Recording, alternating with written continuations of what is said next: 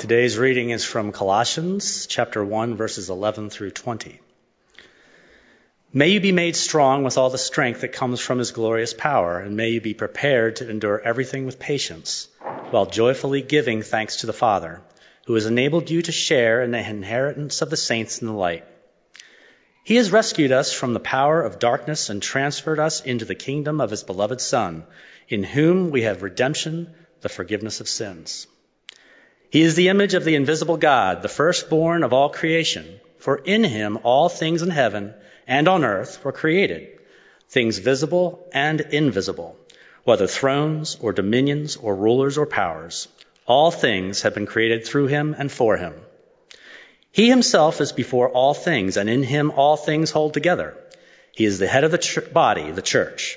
He is the beginning, the firstborn from the dead, so that he might come to have first place in everything. For in him all the fullness of God was pleased to dwell, and through him God was pleased to reconcile to himself all things, whether on earth or in heaven, by making peace through the blood of his cross. This is the word of God for the people of God. Thanks be to God. And thanks absolutely be to God. Will you join me in giving God praise and thanks this morning, Ebenezer Church? Come on.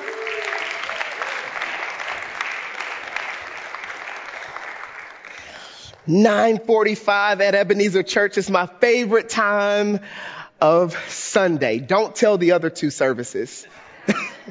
it's you. It's you I choose. Amen. It's a pleasure. It's a pleasure and a blessing to be uh, back in worship with you all preaching. Uh, this Sunday particularly is a special Sunday for me uh, because this is a Sunday where I typically stop, I pause, and I do some introspection. And here's why.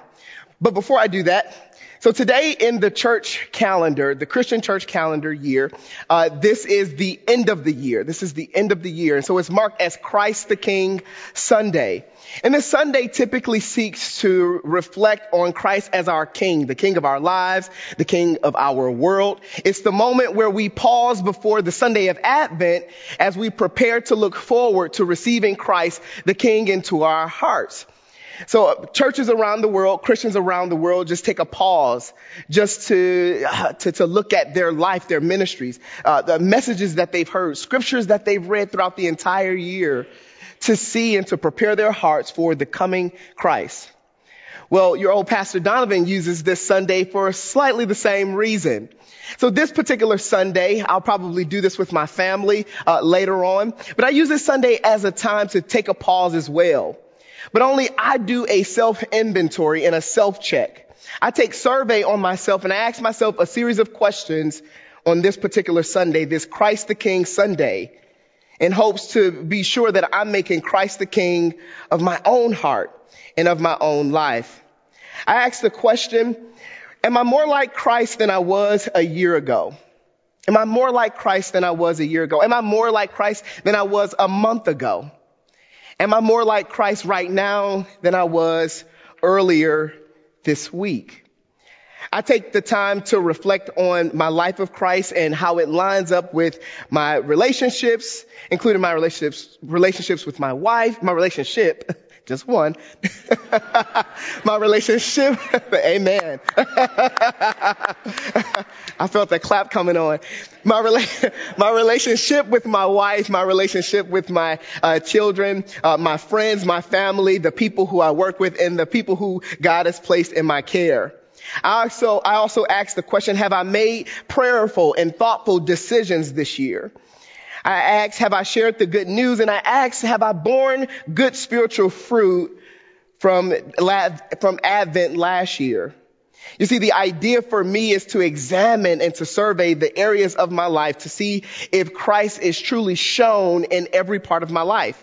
You see, the idea here, and you'll hear me say this a lot, is for when people see me coming, whether I'm walking towards them, or whether I'm getting ready to meet with them, or whether or not I'm getting ready to, to counsel, or to spend some time in fellowship with them, is that I don't want you to see Pastor Donovan coming or Donovan coming. But it's almost as if the creator or the designer of some sort is bringing down the transparency so that all you see is Jesus Christ. The love, the hope, the charity, the mercy of Jesus Christ on and in and through me. See, that's the goal for me. And so that's why I stop and I pause and I ask myself these questions because it's my hope that when people see me coming, that I look like Christ. I gotta admit that I'm not there yet and it takes a little bit of work.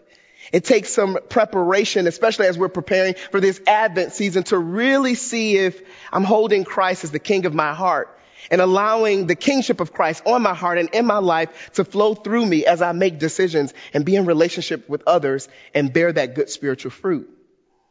So I ask those questions each year. I had a moment this week I got to share with you. Uh, I was on social media. Um, you probably say, Donovan, Pastor Donovan is always on social media. Every time he preaches, he talks about Facebook. Yes, I enjoy a good social media from time to time. the comment section. But I asked myself, I, I, I do. Well, I was on social media this week, uh, and a friend of mine had made a post, and I could tell that he had made like this little thing, like maybe he was having this small thought, and he made it into this big, dramatic, theological, philosophical idea.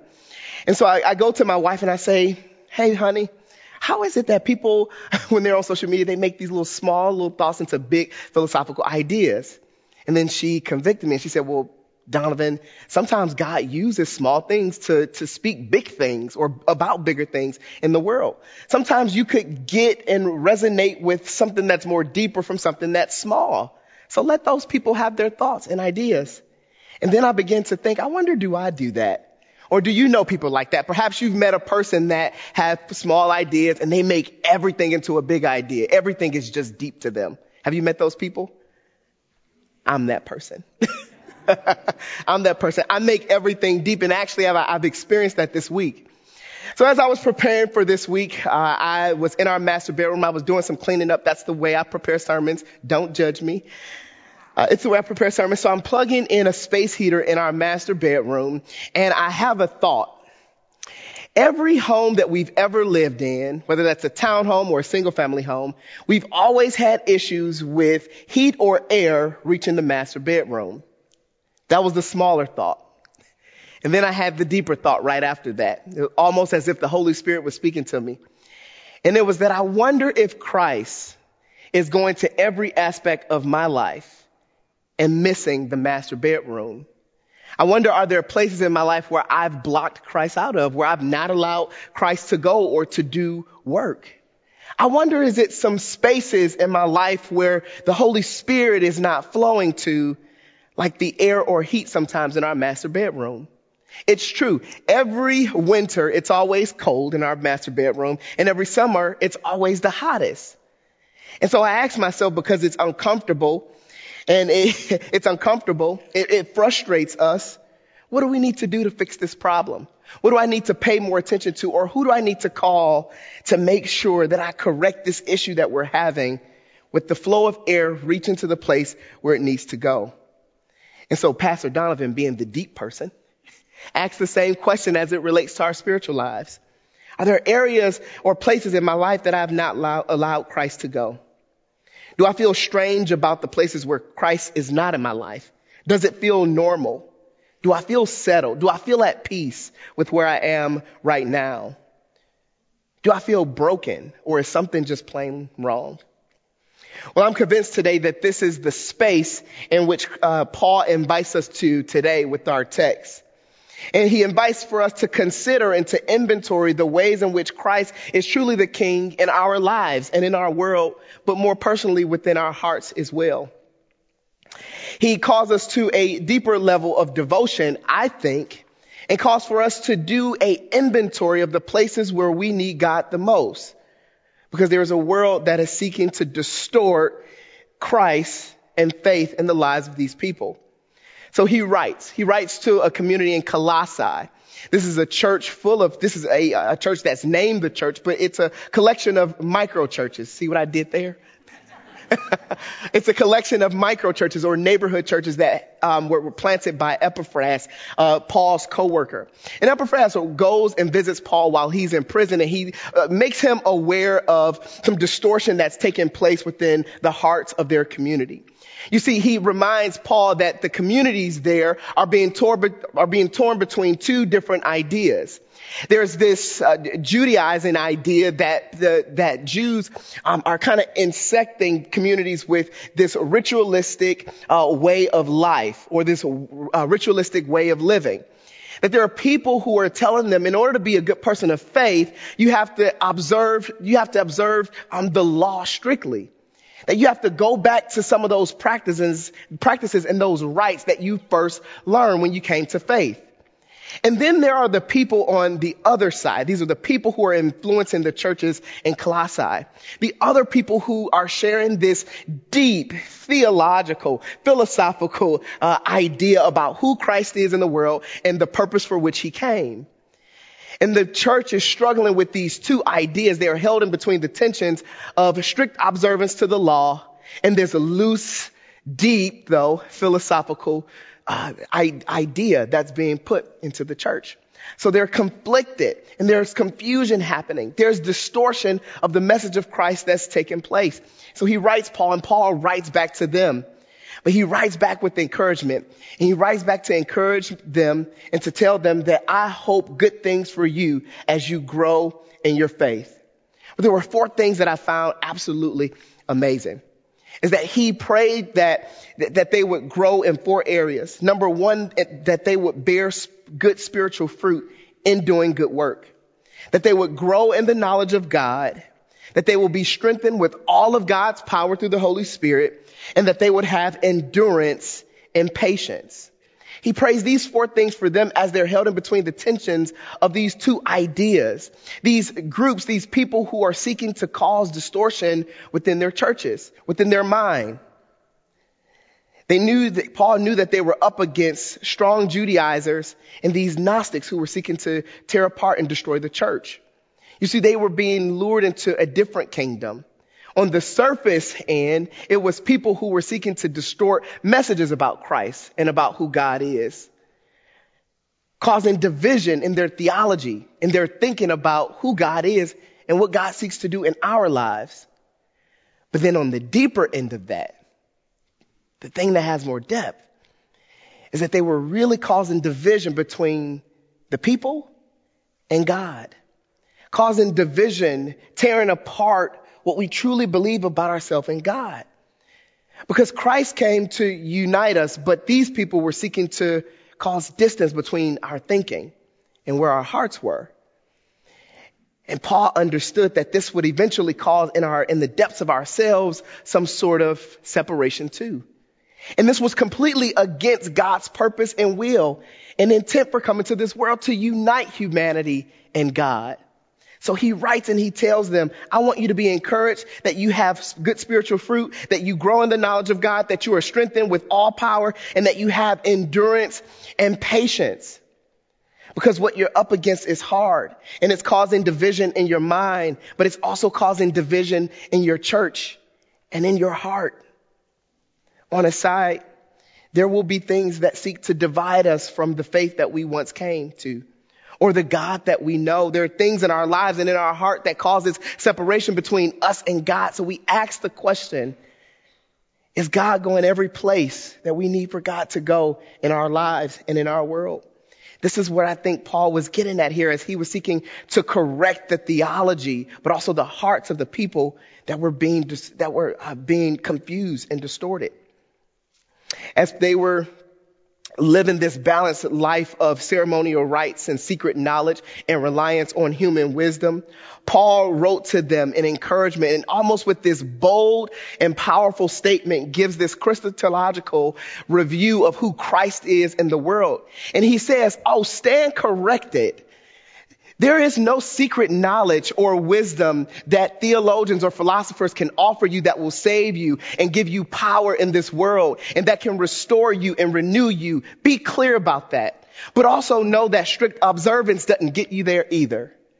He said it's only Christ who is able to do this work. This is, of course, the whole purpose for which God came to this world. So he writes to them he tells them, he gives you Jesus' resume. He says this. He said, he is the invisible image of God. He says the, the image, he says the words that Christ almost every time Jesus preaches, when you see me, you have seen the Father. When you spend time with me, you have in turn spent time with the Father. He says this in John 15, remain in me, abide in me. Stay connected to me and you will remain connected and you will abide with the Father. When you have seen Jesus, when you have spent time with Jesus, you in turn have spent time with God the Father in heaven. He is the image of the invisible God. The person who God sent to this world to be the representative of God, the representative of God's love, God's character, God's forgiveness, God's divinity, and God's power that empowers us to be raised to new life, lead new lives, and live into this new kingdom citizenship that we were called to.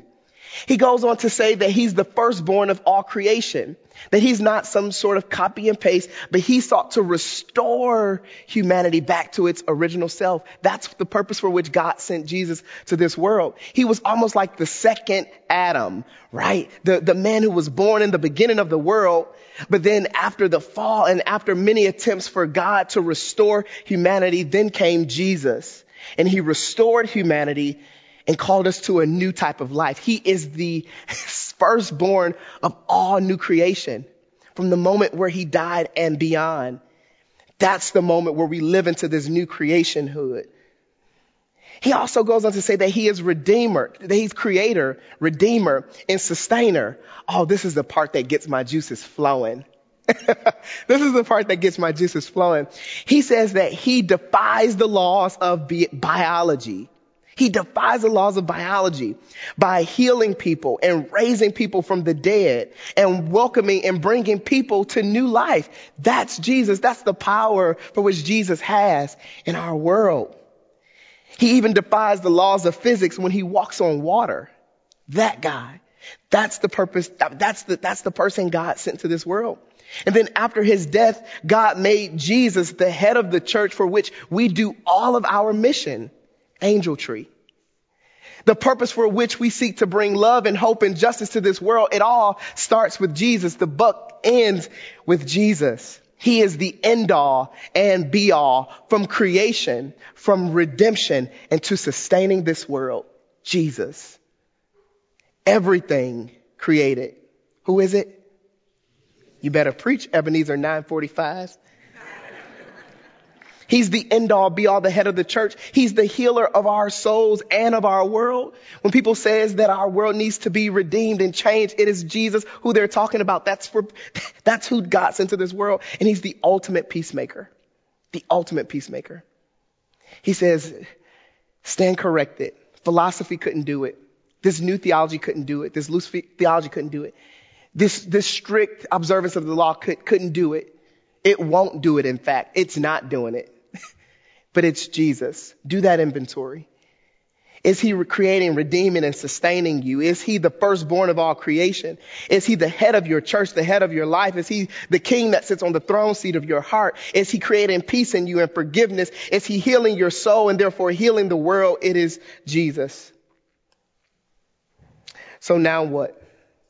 I think that there are four parts that Paul would probably say. Paul doesn't say this, but I'm, I'm going to take a stab at it.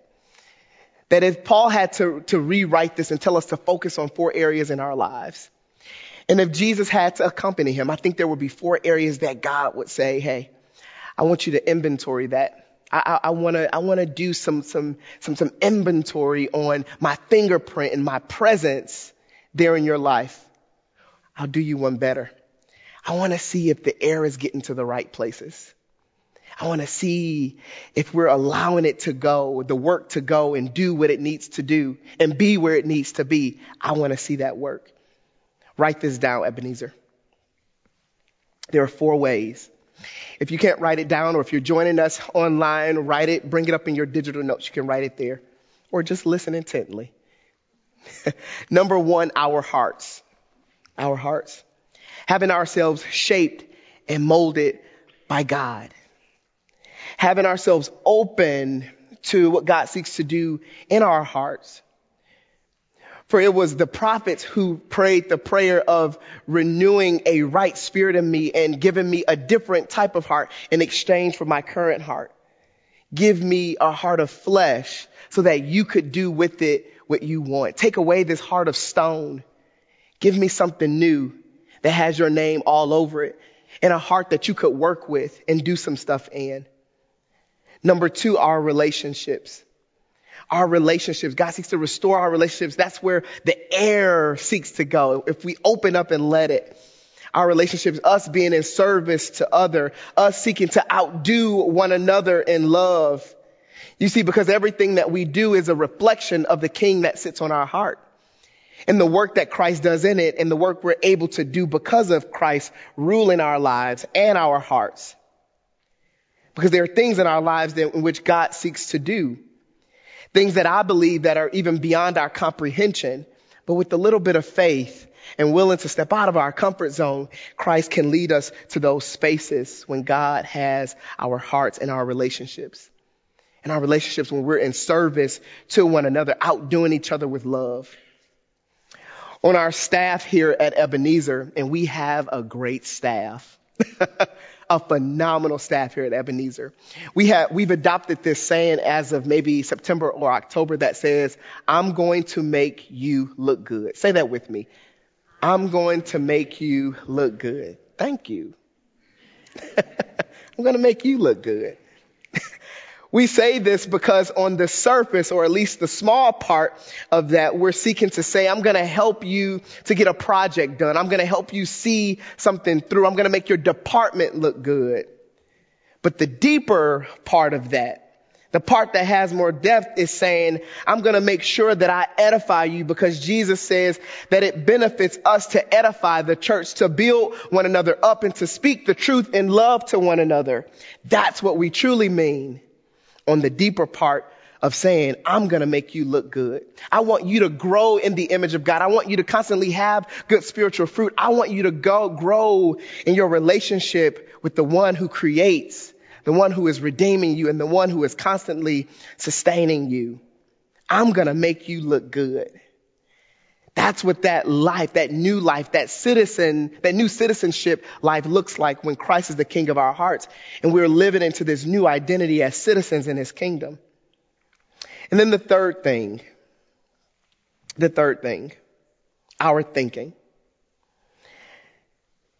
Letting Christ take captive of every thought in our hearts and in our minds, in our minds first. That's not edifying and that we constantly seek to grow and have our minds transformed and renewed and open to what's possible when we walk with Christ and Christ is the king on our hearts. It's learning a new way or learning more about the new way in life that we're called to live and getting comfortable in it. I'm not going to lie. It's hard work, but it's work that we're called to. I want to share another story. Uh, this week I was in a meeting. Uh, and um, I, I, had permission to tell the story. Michael Johnson, um, who is an incredible leader here at our church, key volunteer, uh, we sat in a meeting today, and he shared this story. Uh, he's a pilot, so this is for my pilots in the house tonight. Amen. so, so he's a he's a pilot, and he shared this uh, phenomenal um, analogy of what it means to go from one life to the next. He said, whenever you're getting out of one airplane and into the next, you have to almost um, unpack all the the, the, the the rules, the natures, the buttons, the whole identity of one airplane and get into the next and take on the identity and the feel and the knowledge of another airplane. And now that, that sounds simple. But the deeper part of that is that it is incredibly powerful. Because imagine the dysphoria that you feel going from one airplane to the next. You could be unsuccessful. But it is almost forgetting one airplane and taking on and being fully present with the next. I think this is what Christ, what Paul is encouraging us to do. Not fly airplanes, but to drop one way of life, like the one that the Judaizers sought to instill, and then this new philosophy, and like, no, no, no, no. Take on this new life in Christ this new life that we're called to, and constantly do that inventory to see if today, right now, if you're more like Christ than you were a year ago. Grow. Develop good spiritual fruit. And then the last one, growth. Developing what it needs to look more like Christ, to walk more like Christ, so that when people see you too coming, that your transparency is brought all the way down and they no longer see you, but something more loving, more forgiving. So we ask these questions, and I invite you to take these to do this inventory too as we take pause and ask God, what do you want me to do about my gifts? What do you want me to do about this matter of unforgiveness in my life? What do you want me to do about this particular conflict, God? How do you want me to show up to work? How do you want me to show up in my marriage? Are you calling me to a new type of parenthood? Are you t- calling me to a different level of being a better spouse or friend? I wonder what that would look like as new citizens of this kingdom. Where our heart is, where our treasures are, there our heart is also. Where our devotion is, is where our heart is also. I think, again, there are powerful things that God seeks to do in our lives. And by doing this inventory as we prepare for Advent, I pray that you ask these questions so that you let Christ go everywhere in your life and that Christ is not stopped at the master bedroom. Amen.